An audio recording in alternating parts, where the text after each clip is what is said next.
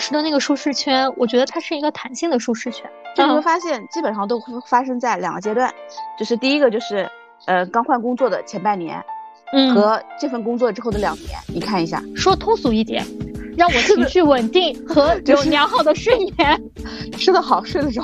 就像我以前跟跟我们有个同事分享过，其实每个人成长路径它不是一个直线的。它可能也不是一个弯曲的，我更多的认为它是一个螺旋上升的。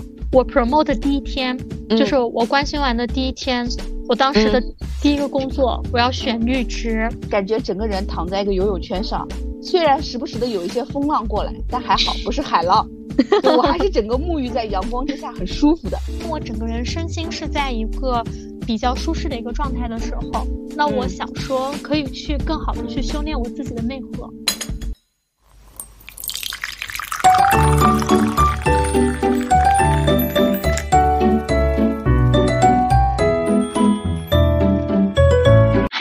大家上午好，我是今天喝了一杯晨曦美式的贝尔。Hello，大家早上好，我是今天没有喝咖啡，喝了一杯寻香山茶的 Sarah。欢迎来到喝杯拿铁，今日美式。呃，我突然想到，这期节目我们播放的时间呢是十月十一日，对吧？然后呢？但其实对于很多人来说，我们已经上了五天班了。理论上那应该是一个周五，但其实那是一个周三。周三，一个悲催的周三。嗯，对对对，是的。所以，哎呀，我我今天看到一个段子，就是说，你不是喜欢周末吗？你不是喜欢下班吗？今天是周日下班。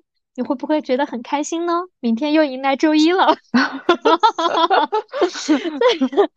对，为什么你总能刷到这些段子？大数据了解你，可能因为我生活比较苦吧，我周围的朋友们生活也比较苦吧。那我刷到的都是励志的，真的不是励志的，就是哦，三生四不用焦虑。对，可能不同年龄阶段有不同年龄阶段的大数据了。对，是的，我老公的事业就是钓鱼、篮球。那你老公还比较年轻。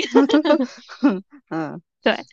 那其实我们今天想聊的这个话题呢，跟舒适圈有关。哦，然后有想到这个话题的一个契机，其实就是昨天晚上。昨天晚上的话呢，当时我因为加班回来。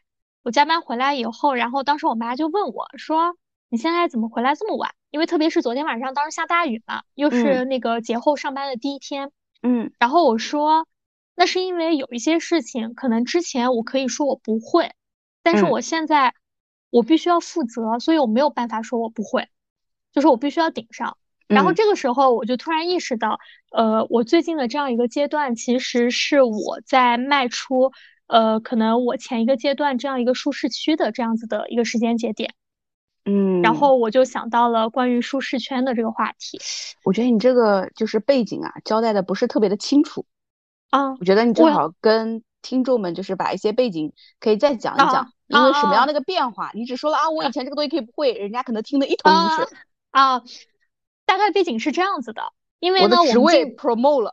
对，因为我最近 promote 了，然后呢，对，然后我可能从对我可能从以前的话，我只会负责单一板块，我去变成了可能我负责整个呃人事的一个全盘了，对 HR 的一个全盘工作了。然后最近我们在面临着就是很可能各个公司都会面临的这样一个阶段，就是做预算，对啊，做明年的预算。那以前的话呢，其实我在过往的几年我是参与过我们做预算的这样一个工作的。并且我是全程参与的，理论上来说，我觉得我应该对它整体的一个流程是比较熟悉的。但是呢，我在这次做的一个过程中，我会发现所有的一些思路框架，包括决定，它需要由我自己独自来做了。嗯，啊，那这个时候的话，我不能说我不会这个事情。嗯，那啊对，然后并且就是可能我的。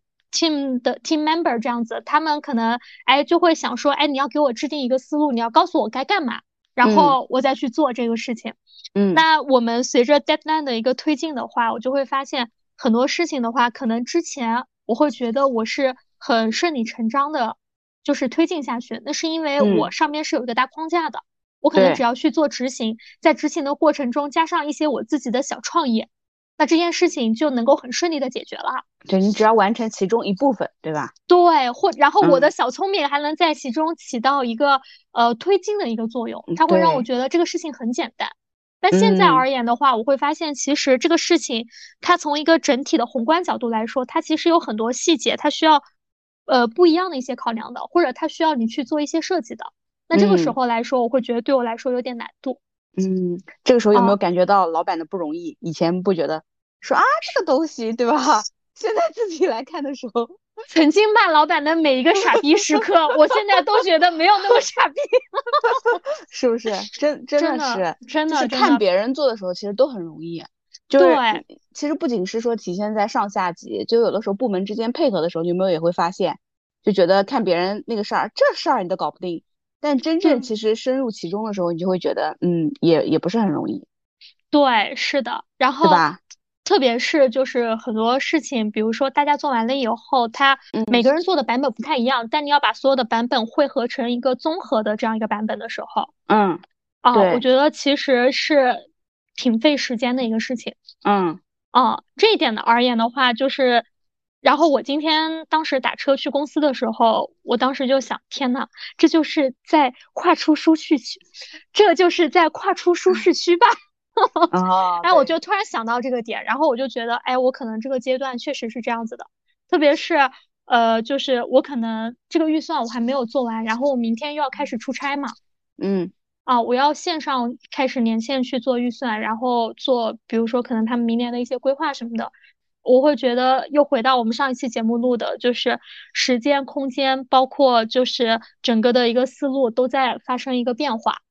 啊，是的，就多线程运作，而且还是远程的，然后又有一个立体的这样子的一个情况。所以，对这个时候我就想到了舒适圈这样一个关键词。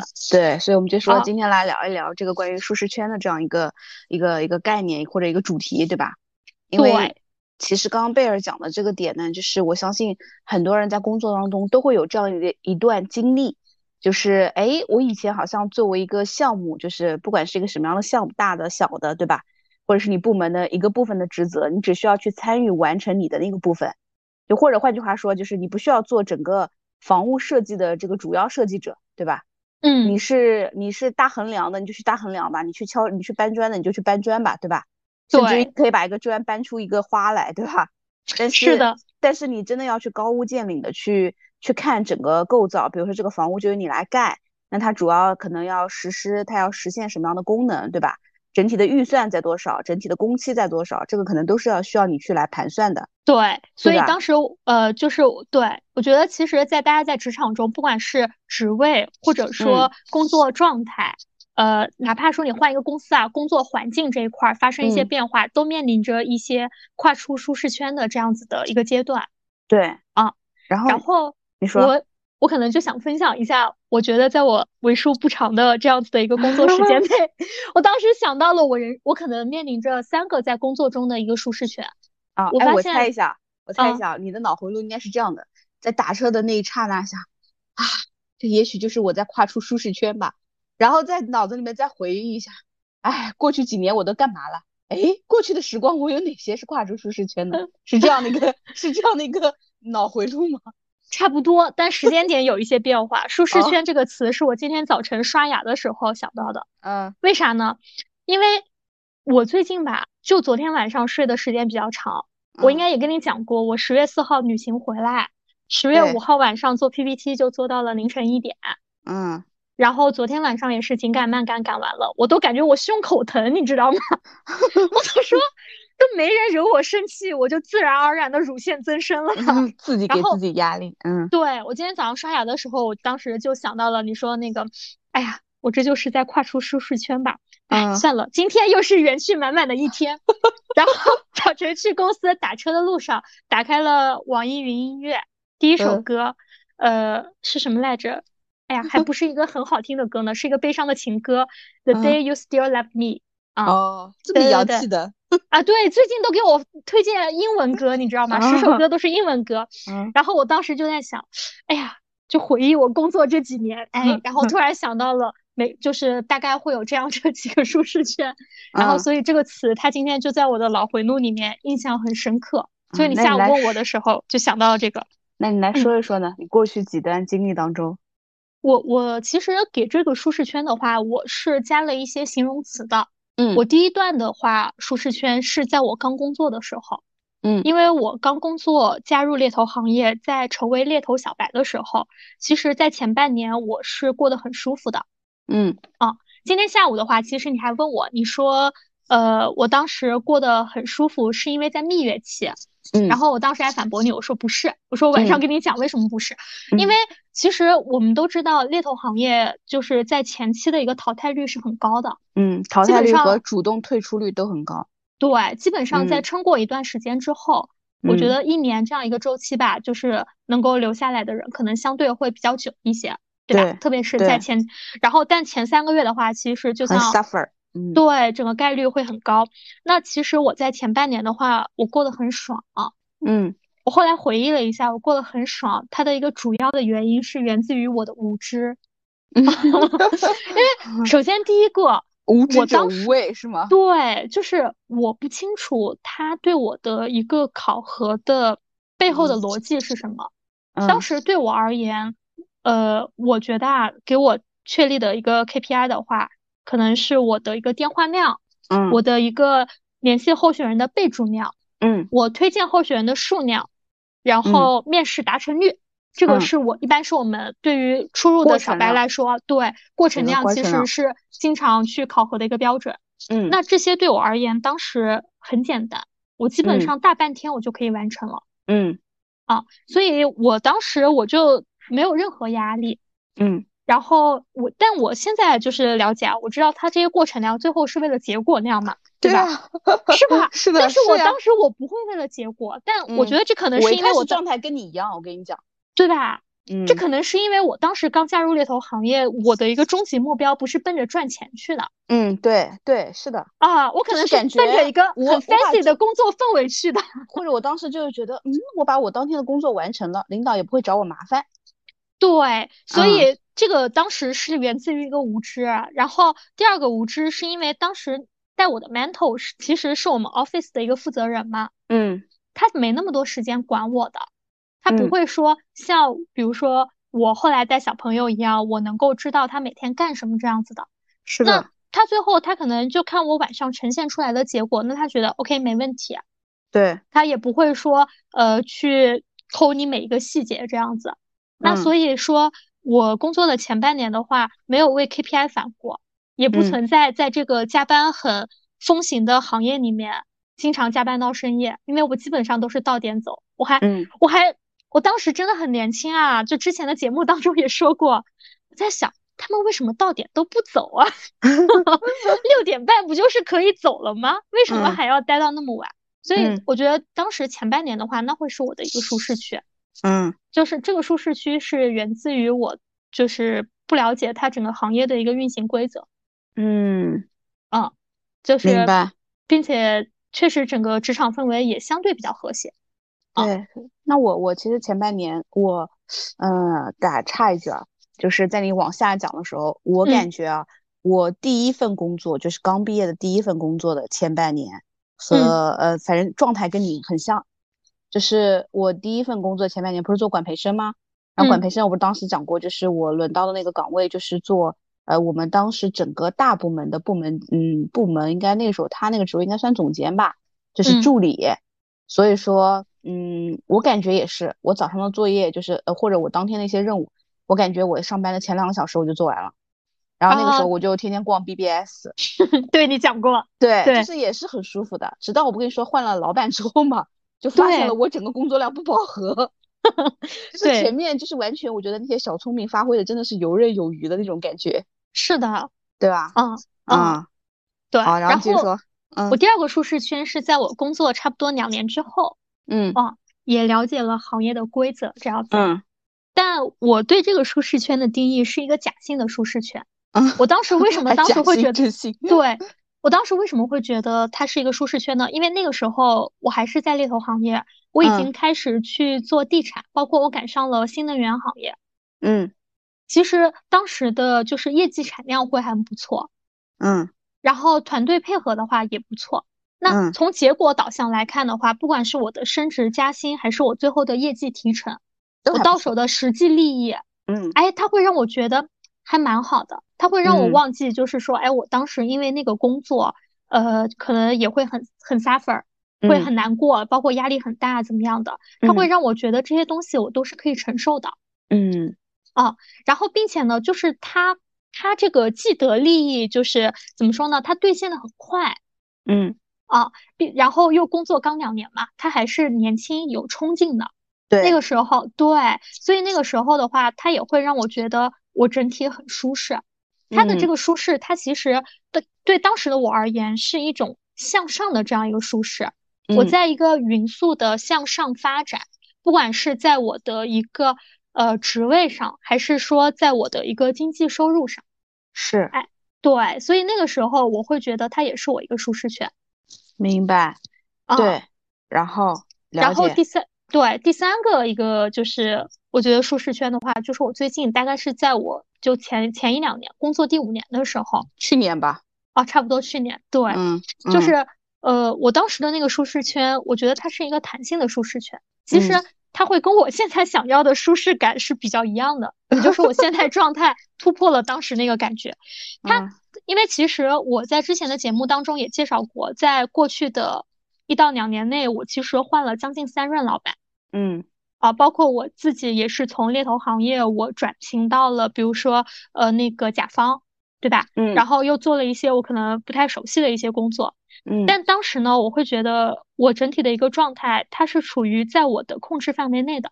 嗯，啊，就是。哎，可能我的周围的环境发生了变化，我的工作内容发生了一个变化，但是我都能完成，嗯，并且的话呢，周围的人际关系虽然说也会有一些很烦的这样一些事情，但是对我的影响不会很大，明白？就是哎，当它不会触及到让我的，比如说呃情绪啊，或者说触及到你的焦虑系统，对焦虑系统，包括像我的生理系统，它也不会触及，对吧？比如说我最近说我觉得我胸疼。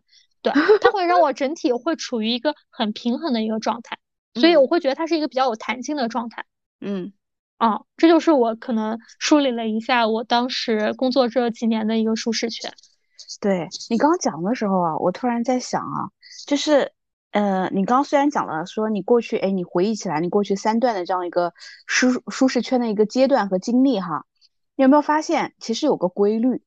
其实可以把你把后面两段，就是你刚才讲的过程中，我发现的规律是什么？我会觉得大多数的人，职场大多数的人，百分之七八十，他都是类似的。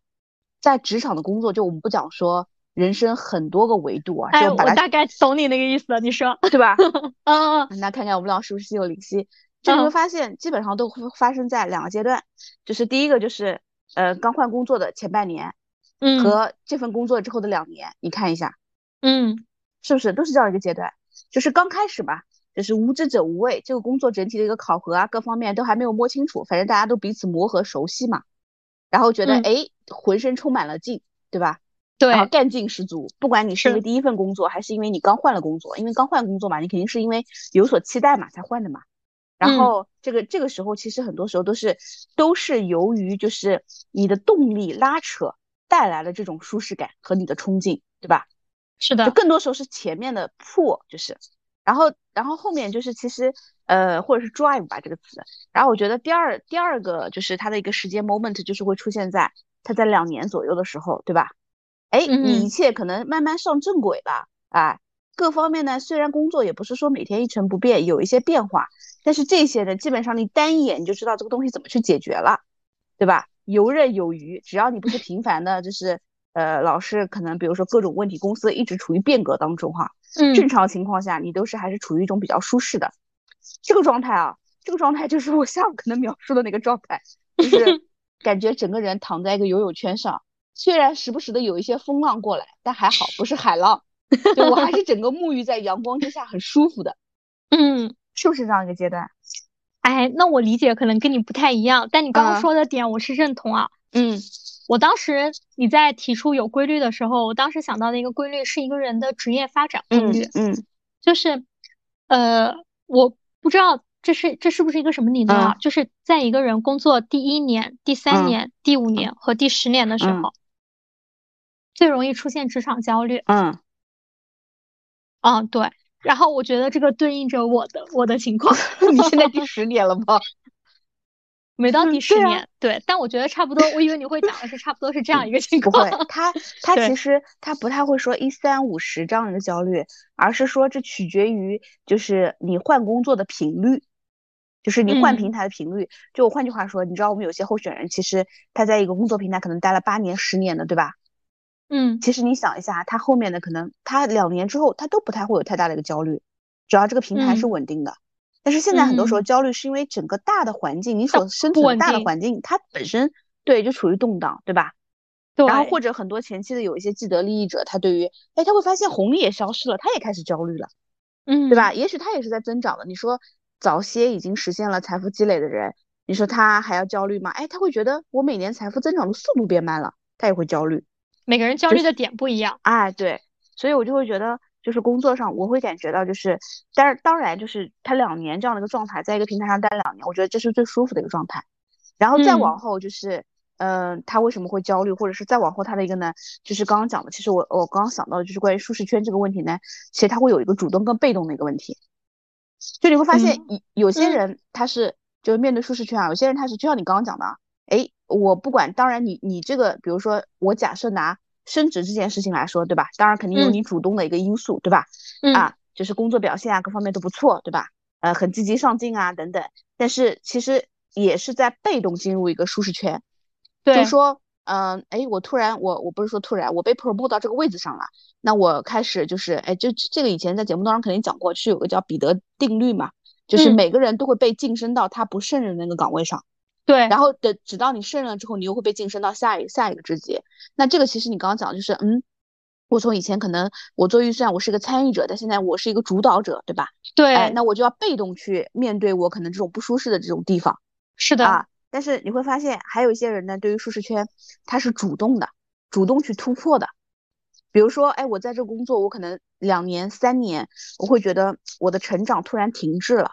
啊啊，那我这个时候我要主动去扒拉一下，就是折腾，啊，就打双引号的折腾。是的，是的。我觉得如果我在这儿，我就会觉得我不进则退了。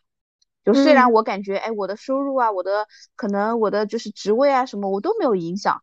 哎，但是很多人他就会焦虑，他会主动走出舒适圈，他会觉得现在的就生活太安逸了啊！我每天一睁眼啊，虽然我也在跟项目啊、跟客户啊、跟内部沟通啊等等，但是我会发现他很多时候本质上他没有什么太大的变化啊，他会主动去走出舒适圈。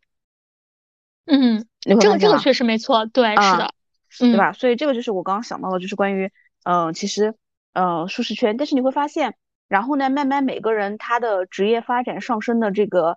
呃，就是速度它会不一样嘛，螺旋。我们其实每个人职业，就像我以前跟跟我们有个同事分享过，其实每个人的成长路径它不是一个直线的，它可能也不是一个弯曲的。我更多的认为它是一个螺旋上升的。哎呀，你突然让我想到了每个人的减肥，它不是直线下降的，它也是个弯曲的。你也可以理解为它是一个螺旋下降的。还有些人可能是大起大落的。对对对，然后然后每个人都是可能每逢几大节日之后，大家人民群众的曲线都是一样的，是吗？是的，是的啊，对吧？嗯，所以这个是是我刚刚想讲到，就是关于舒适圈。第一个，从你刚刚讲的这个，呃，你自己分享自己这个里面的一个案例，然后总结的想到的一个规律，还有就是我觉得，呃，舒适圈这块的话，有有被动去面对的，还有主动去挑战的。嗯，那其实。呃，比如说啊，因为我觉得今天下午我们也聊到一个问题，就是我们其实每个人关于像舒适圈，它的一个定义是不太一样的。对，就是嗯，我当时跟你聊的时候，我才发现啊，我以为所有人关于舒适圈的定义 都是跟我想的一样的。对，因为像你刚刚讲的被动和主动的话，我觉得这是一种选择。嗯，这是一种选择。其实，呃，走出。就是这是一种选择，然后它其实就是我们每个人选的一种工作状态。对啊，那就是什么样的工作状态对我们来说是认为是最舒适的？其实我觉得我不太赞同你刚刚讲的一个主动选择的这样子的一个点，是因为就是我觉得我对舒适圈的定义跟你理解是不太一样的。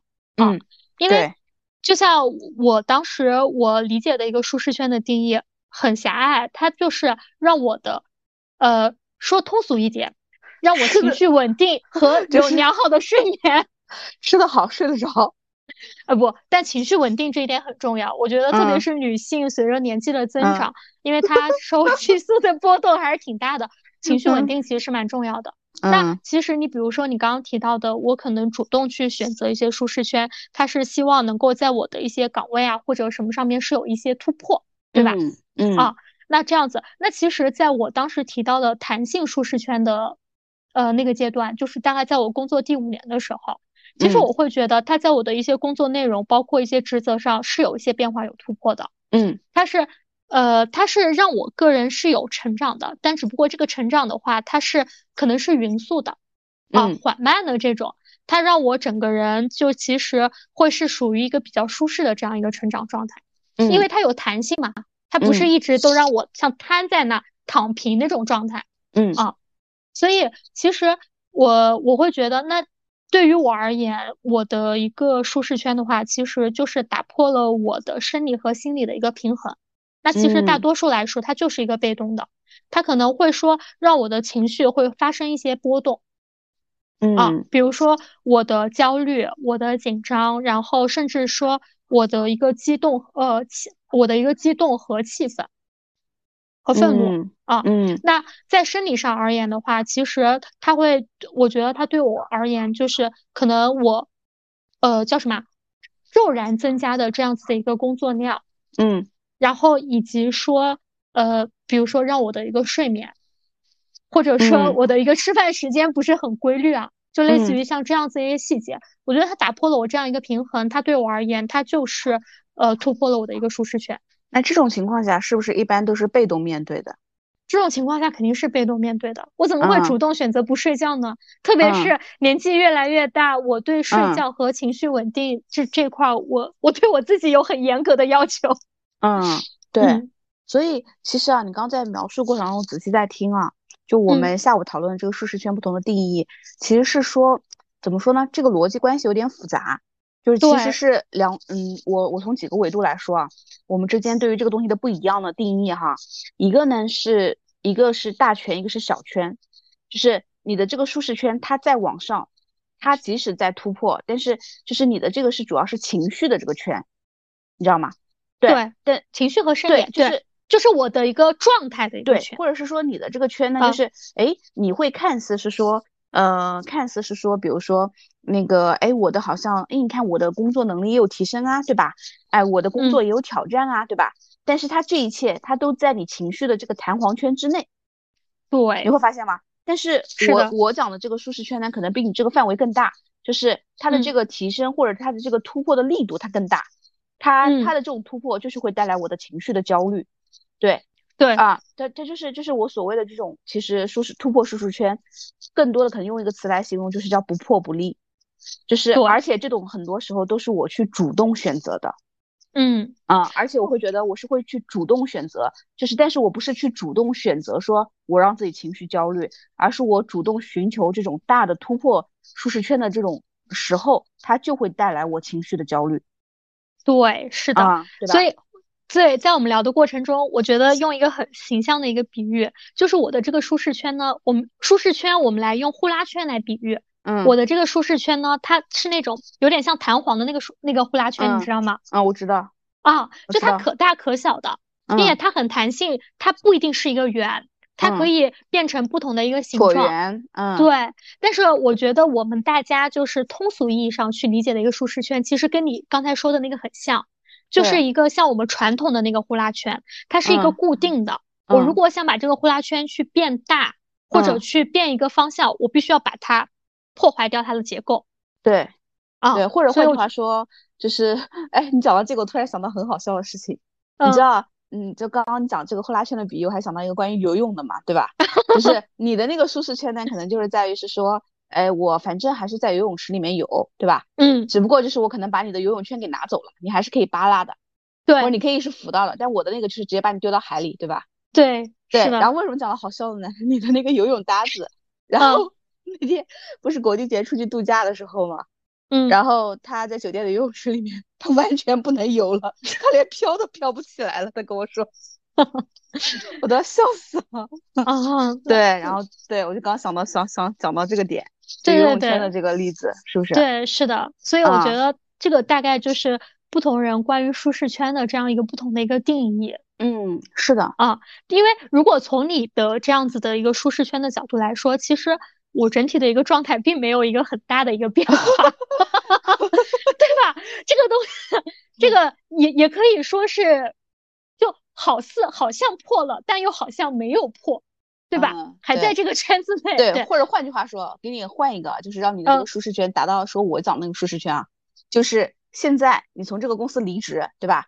然后你空降到另外一个公司做 HR manager，然后这个时候你就会觉得啊，游泳池也不见了，对对吧？无边泳池有无边泳池泳着泳着可能人就下去了，对，然后周边的那个朋友也没有了，对吧？没有游泳圈，连浮板都没有了，这个这个就是这个感觉。是的，是的，对吧？嗯，所以所以我觉得就是刚刚再从这个点，然后再过渡到我讲到自己的一个舒适圈啊，就是我会觉得，嗯，其实对于我而言，如果你讲，我觉得三三次吧，也讲三次吧，我是突破舒适圈的这个一个情况，就是第一第一次其实转行啊，对，是的。对吧？我今天早上，我今天中午就想就想跟你说，你第一次肯定是这个。对，转行就是因为转行，你摸不清这个东西的规律，而且说实话，就像我跟你讲，就是你刚刚讲那个例子，我在前一份工作，我工作了四年多，我真的是每天不能说闭着眼睛吧，就大概知道，就是真的是游刃有余啊，而且能够让部门的业绩可能稳定增长。你说有烦恼吗？肯定也有，对吧？嗯，呃，但是大体上不会出太大的岔子。如果我不是想太。追求什么激进啊？就是让每年业绩稳定增长，肯定是没有太大问题的。但是你说偶尔有几个可能几周啊、几个月啊业绩不好的时候，也会有焦虑。但整体来说，问题不大。对，就是啊。然后但转行的话，就是你完全换了一个行业啊，你完全不知道这个行业的底层规律是什么，哎，你也不知道做哪些努力是有效的，是吧？然后那个时候你就会很焦虑。而且说实话，呃，就是我们人有的时候焦虑啊，其实你大概分类就两种嘛，事跟人。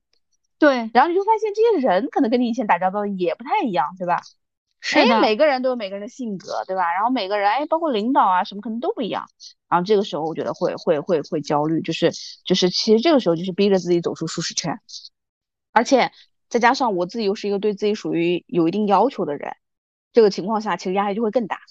是的。然后我觉得第二次其实就是从从外资的这个职业经理人，对吧？然后转化成这个呃民营公司的这个怎么说呢？合伙人吧。啊，我心里面想的一个词，土老板。当时其实还不是土老板，就是当时你们还挺洋气的。不是不是，当时你错了。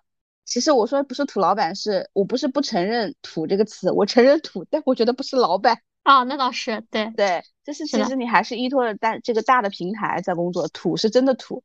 就是我从原来外资到民营公司的时候，我就觉得妈呀，啥都没有，就是那种感觉，感觉本来就是就是你有种什么感觉呢？你想以前就是以前公司，比如说哎，你开年会，你是在上海丽兹卡尔顿的，嗯，然后突然之间你可能要去住全季，就这个感觉。就这个中间的差距，对我我懂。我当时想到了一个是，可能以前在其他公司，不管是多高的级别，大家都喊你 Sarah，突然到这，别人 喊你 Sarah 总，或者喊你姓加一个总。没有，就就是喊第一次真的，我去的时候，他说 Sarah 总，我当时倒吸一口气，哟，还有还有这种叫法，你知道吗？对，是的，是当时真的我不适应，嗯啊，对，我觉得这个这个肯定会有一个不适应。对，还有不适应呢，我先跟你讲，就是最不适应的就是放假让我开会。哎，我现在也不适应。对，我就觉得当时，哎，所以你知道吗？中国人民能够取得如此的成就，真的是跟中国人民的勤劳朴实，对，分不开的啊。中中华民族真的是世界上最勤奋的民族。我跟你说，我真的。我，你刚刚说就像从利兹卡尔顿到全季一样，嗯，那那你能知道从利兹卡尔顿到汉庭？那你哎，那不是你前老板吗？那那不一样，那他是主动选择，我是被动选择，他是老板，我不是。对啊，对啊，但是但是我自己原来住酒店，我哪怕贴钱，我我也不会那个的，我觉得还是安全第一嘛。对啊，是我我们这里面没有说是那个就是汉庭或者说呃不好不好的一个意思啊，我们只是这样在讲，就是就是你会有这样子的一个外界环境的一个客观变化落差。对，这个这个落差确实会，就像我当时说，呃，我记得我刚加入这家公司的时候，我当时跟他们讲，我说我完全没有办法想象，我只有五天年假。嗯，啊 啊，对吧？对对对。然后我我之前我还讲，我说我在我过往工作的几年，我从来没有过我在节假日的前一天我还在公司的，因为我基本上都会提前休假，是不是？对，但是我我我到现在这家公司，我应该是度过了第三个国庆了。嗯，我都都没有提前休，因为我们一到国庆，我们就要做预算，我们会卡在我们九月二十九号放假，对吧？九月二十八号开会做预算。但今年较去年好一点的就是，去年我们在十月六号就还在假期期间，对啊，你不是在山顶上还是哪个？哦，对，你带着电脑的吗？啊，山山顶上那是国庆，那那个是元旦。嗯，然后。对，所以我说我，但我觉得啊，其实，在这样子的一些公司，我最期待的是过年，嗯，因为我们真真的很尊重中国人的这样一个习俗。对啊，你忘了吗？后来我不是刚刚就讲到第二段的时候，到了这个公司之后，第二段的那个民营企业就是土老板的这个，我说也不算老板，就是土的合伙人，就是但是你也记得放假过年期间提前放两天的呀。对啊，是，嗯，这这个确实。这个确实有一说一，这个因为我们过年其实也会说，就是多放假之类的，所以大家呃，我们当时吃饭的时候，就是他大家还在讨论说，哎呀，下一个放假就是元旦了。我说我不期待元旦，元旦就要做年终述职了，我现在只期待过年。然后他们给我倒计时，过年还有一百二十几天。对啊，所以刚刚就讲到第二段，其实这个这个这个舒适圈。突破舒适圈主要是来自于，比如说文化的不一样，对吧？然后那个就是你会发现很多硬件设施也不一样，然后还有就是就是跟你刚刚那个有点像，就是嗯，我以前可能只是一个事情的参与者，我可以把这个事情的完成度做得很好，但是现在我可能要去主导一件事情，而且就是作为职业经理人而言的话，你可能就算看财报，你也只是简单看看，说实话，真的不用你真金白银掏钱的。对吧？对，但是我们做合伙人的话，其实你自己是要先先投钱的，啊，你知道吧？所以这个其实是当时就觉得，妈呀，我要自己给自己投钱了，也不知道我这个人能够给自己赚钱还是亏钱。对，但是其实也是差不多一年吧，一年多，可能也突破了一些，就是也进入到舒适圈了。因为基本上我当时是那个平台上唯二就是没有二次投钱的人。啊，明白。对。然后第三次嘛，就是可能就是说从这种大的平台的这个合伙人，然后出来再到自己创业，对啊，这个这个真的也是觉得，就是这个第三段我最大的一个感受就是，以前我会觉得，嗯，从零到一，你看我经历过呀，对吧？嗯，从当时南京公司从没有，然后到再到自己一步步搭建出来，对吧？再到整个在集团，包括可能一些排名啊，包括各项数据啊也还不错，然后再到自己做的时候，就会发现啥呀？以前顶多算从零点五到到一。然后现在才叫从零到零到一，对你当时跟我讲过的，对对对对，这个真的感受特别深，你就感觉一个人恨不得有八只手八个脚，就是你会发现啥都没有，系统啊、法务啊、财务啊，然后乱七八糟的所有东西都要开啊，甚至于系统里面的人，我都是系统的管理员，是我一个个输进去。后来我输了一半，我觉得这个工作实在是太浪费我的时间了，我就教会了另外一个 HR，然后让他去做这个工作。我还记得你当时跟我讲，你说。你们当时，你当时看那个财务还是什么财报之类的，你说那个好复杂，对吧？对对，就是你要自己去建这个建这个财务的体系嘛。嗯啊，是的，所以还是有点有点麻烦的。而且当时就是你还要再去选一些财务公司嘛，要你自己去选的。对。然后我觉得当时真的是就是各个各个人就是都挺帮忙的，就是我们一起的小伙伴嘛，都拿出了自己的资源。嗯，是的，一起来找资源。对。对你说这个的话，我我当时还记得我入职不不是我入职，我 promote 第一天就是我关心完的第一天，我当时的第一个工作我要选绿植。对对对对对！天呐，我当时什么玩意儿还要我选绿植？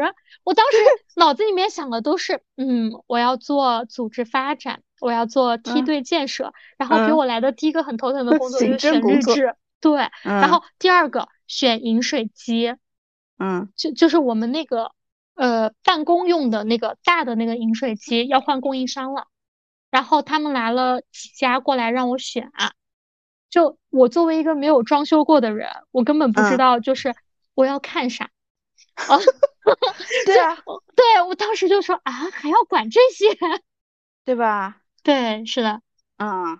所以我就我就想到，就是说，其实这些也都是在突破我们的一些舒适圈。对，是的。那因为我们刚才就是其实也是讲了我们各自的一个舒适圈，然后包括，因为我主要是介绍了我的一个舒适圈状态，你介绍了你突破舒适圈的这个状态。对，那相当于我们俩结合了一下啊，有了这样子的一个过程。那其实呃，我觉得就是我们每个人。不管是在舒适圈内还是在舒适圈外，其实，呃，就是怎么说呢？当我们迈过那个阶段的时候，就相当于说，哎，你看过去的自己，你总会想给自己一些建议，就觉得，哎呀，我当时为什么不这样这样呢？我要是这样这样，就怎么怎么样了，对吧？因为特别是我，我今天早晨当我反映了我那三个舒适圈之后，我当时就啊有很多想法，哎呀，什么样的想法？我那。比如说，我去年都干嘛了？啊，比如说第一个，我去年都干嘛了？去年怎么不好好学习一下这些知识呢？我去年怎么不问问他当时为什么这么想，这么设计这个框架呢？嗯，然后之前还有，我当时赚的那些钱我都花在哪了？哎，我当时为什么不 攒攒这个钱呢？对，就都是会有这样一个想法。然后我当时就想说，那如果呃是现在的我自己，可能说给过往的我自己，或者当我再次进入到我。我这样一个舒适圈的时候，会有一个什么样的建议啊？啊，我觉得可能，呃，我想说的第一点的话，给我自己的建议就是，当我整个人身心是在一个比较舒适的一个状态的时候，那我想说，可以去更好的去修炼我自己的内核，可以去多学一些东西。这个东西的话，其实我是不做限制的。嗯啊，比如说啊，我打个比方，我最近就特别想学跳舞。但是我没有时间了。哎，我跟你说，真的，我年初定的时候我也想学，而且你知道我最近想学什么吗？嗯，唱歌。哎，那那那我跟你说，我在我工作前半年的时候，我就学了唱歌，对五音不全的我没啥帮助，但我学了一首歌，就学了一首还行的。哦，就学了一首，我是想学从技巧，然后慢慢开始就是练的。我当时包括发声啊、吐气啊之类的。啊，就是我当时去报名的时候，老师他会让我想达到一个什么样的目的？嗯，然后我学会一首歌，不，我说我想希望就是说，如果在一些聚会什么的时候，我在 KTV 里面我是可以去有那么几首擅长的歌的，因为我整个家族都是五音不全，那他其实也是会给我从发声啊、吐气去给我训练，但是他会给我抠抠一首歌这样子，嗯，就是让你大概能够去唱这样子。嗯，当时他给我的定位都是莫文蔚，哦，就唱莫文蔚的歌。阴天在不开灯的房间，对对对对，就这种。所以我我给我自己第一个就是我想要去多学一点这样子的一些东西。嗯，啊，就起码说，呃，他让我觉得我当时的一些时间没有真正的利用好。嗯，啊，了解。但但换句话来说啊，也许我真正利用好的时候，那已经就不是我的舒适圈了。嗯，也是，对，也是，对，对，所以我觉得，当我下一次再迈入这个阶段的时候，我会想将我的人生 to do list 里面有一些东西去前置。嗯，啊，这个会是我的第一个想法。然后第二个想法的话，我觉得可能是对我最近心态的这样子的一个总结，就是当我面面临着一些我需要突破我自己舒适圈的这样子的一个状态的时候，你没有办法去选择，没有办法去拒绝的时候。就接受，然后把事情一件一件的做完。嗯，哦，我当时面临着就是，我可以举一个很小的一个例子，就刚刚嘛，就是我当时跟你讲，我说我明天要出差，我晚上回来要收拾行李，收拾东西。嗯，对对对，然后我要把我汇报的 PPT 再改一下，然后还有预算，然后对吧？今天晚上我们还要录播课，对，事情还挺多的。我回来的时候是这样子，我理论上应该五点下班。嗯，然后快递，我约了快递，快递五点半要过来拿。嗯，我我到家，快递拿完了以后，我妈突然间跟我说：“咱们出去吃麻辣烫吧。”我特别不想出去吃，你知道吗？嗯，因为我觉得很占用我时间。对，啊，然后但我但我又想，我后面可能有大半个月不在家，我说那就出去吃吧。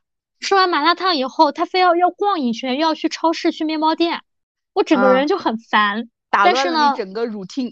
对，但是我当时我还是去了。然后我在回来的路上，我就一直一直让我自己，呃，peace 一下。然后我就说，不管怎么样，回去第一件事情先洗澡，然后再去把那个行李收拾了。然后比如说看你有没有回来，嗯，PPT 先开始做。然后包括表格先开始改，然后你回来以后，我们把播客录了，后面我再慢慢往后排，这样子。就是当有很多事情很多的时候，不管是生活还工作，它混杂在一起的时候，把它化解成一个一个 to do list 去打勾。嗯，啊，然后所以当你九点钟当时跟我讲说 OK 你可以了的时候，我会觉得，哎，那我现在事情我可能就已经剩最后一两件事情了。嗯。就在做的时候，可能就没有那么焦虑了。嗯，啊，所以我我会想说，如果在我以后再遇到类似的这样一个情况的时候，先降低自己的这样子的一个，比如说心理的这样一个波动，然后尽可能的去把它画成一个个框框，能够让我去打勾，这样子，嗯，去做一个分解。对你第二个分解，其实就是说，当一些突发事件来临的时候，首先我们是人是非常容易放大恐惧的。是的，对吧？对。然后当你就是让这个本身的这个事情降低到它本身的这个就是可能给你带来的这个焦虑值的时候，然后再用行动去代替在那儿想，嗯，其实你沉浸在事情当中的时候，你反而不会那么焦虑。对，是的，对吧？嗯。然后那我想给大家的建议，其实就是说，嗯，因为刚刚其实讲了，我我自己其实是一个会主动去寻求一些东西去突破舒适圈的，啊，这个。也是我可能我身上的一个病，就是，嗯，就是待不住，就总想找点一些事儿做做，或者是什么之类。就是这个其实也是我身上的折腾，对，其实也是我身上的一个木马程序。就是，然后呢，呃，但是我会觉得，就是当你就刚刚你讲了嘛，哎，如果我早早早点干嘛，我干嘛去了，对吧？其实我会觉得，就是呃，如果也是跟我一样想要去主动去打打破一些舒适圈的话，可以首先做的第一步，我觉得是应该是觉察。就是哎，就是可以，就是我今天讲到一个关于 SB 速率嘛，对吧？就是原则的书里面的，就是哎，你会觉得自己可能一个月或者一年、一周前的自己是不是一个 SB，对吧？啊，这个其实是说，比如说，我觉得我昨天如果是一个 SB 的话，那说明其实我的成长速度很快了，因为我今天就已经把昨天给超越过去了，对吧？嗯。但是很多人他的这个曲线其实是不会这么陡的，所以第一步其实觉察，就是哎，我会觉得当我待的一切很舒服的时候，哎，我可以看一看是不是。在某些维度上，我是不是可能停止了成长？对，是哎，等到你事后来后悔的时候，其实会有点就是觉得自己荒废了生命啊等等。但是也是一样的，我我觉得就是跟刚贝尔讲的建议也是一样，是每个人都保持好自己的节奏就行了。我们不用跟别人比，跟自己比。第一步是觉察，对，然后第二步就是就是刚刚贝尔讲的，其实我觉得就是呃第二个点吧，就是关于多探索啊，就是在一些范围之内先去深，先不用说哎我整个脚一起跳出去。哎，我先伸出半个脚出去，对吧？就比如说最近这个工作让我可能会觉得有点烦躁或者有点无聊无趣，但是我可能在我目前的这个公司当中，我又看不到其他的一些可能性。哎，甚至于比如说以前我们有有一些呃候选人，他其实是从 HR 转到业务部门的啊，嗯，哎，那这个时候你可以先尝试着慢慢迈出去，而不要说一步跳出去，这样的话自己会很焦虑的啊。对，是的。然后我觉得就是在这个过程当中，在整个跨出去的过程当中，不断的去给自己正反馈，而不要给自己焦虑。就是给自己正反馈，我会觉得，哎，不停的鼓励自己，哎，做的不错哦，哎，往前做的不错，这样你可能慢慢慢慢，另外一只脚才能抬起来往外跨。对，我觉得可能这样才能会完成说整个舒适圈的一个转移或者跨越。是的，啊，就，哎，我今天学到一个词，是我们做人才培养的，对，叫穿越。哦。然后呢？怎么说？啊，它这个其实是说从三级企业到二级集团，再到一级集团，实现人才穿越。我觉得这个就是呃，说从觉察、探索，比如说再到最后的怎么说呢？跨越，再再到觉察、探索到跨越，然后实现我们整个一个舒适圈的一个穿越。嗯，对吧？对，嗯，是的，很好。那我们共创了这个。过程。心思，对，好呀，好呀，好的。那嗯，那今天的节目就到这啦。好，行，那咱们怎么说呢？新的一周假期愉快。对，就当过去两天免费送公司了，还有五天继续加油。对对对，这七天也不会过得很漫长。啊，马上就要迎来周末了。嗯，是的。拜拜。好的，拜拜。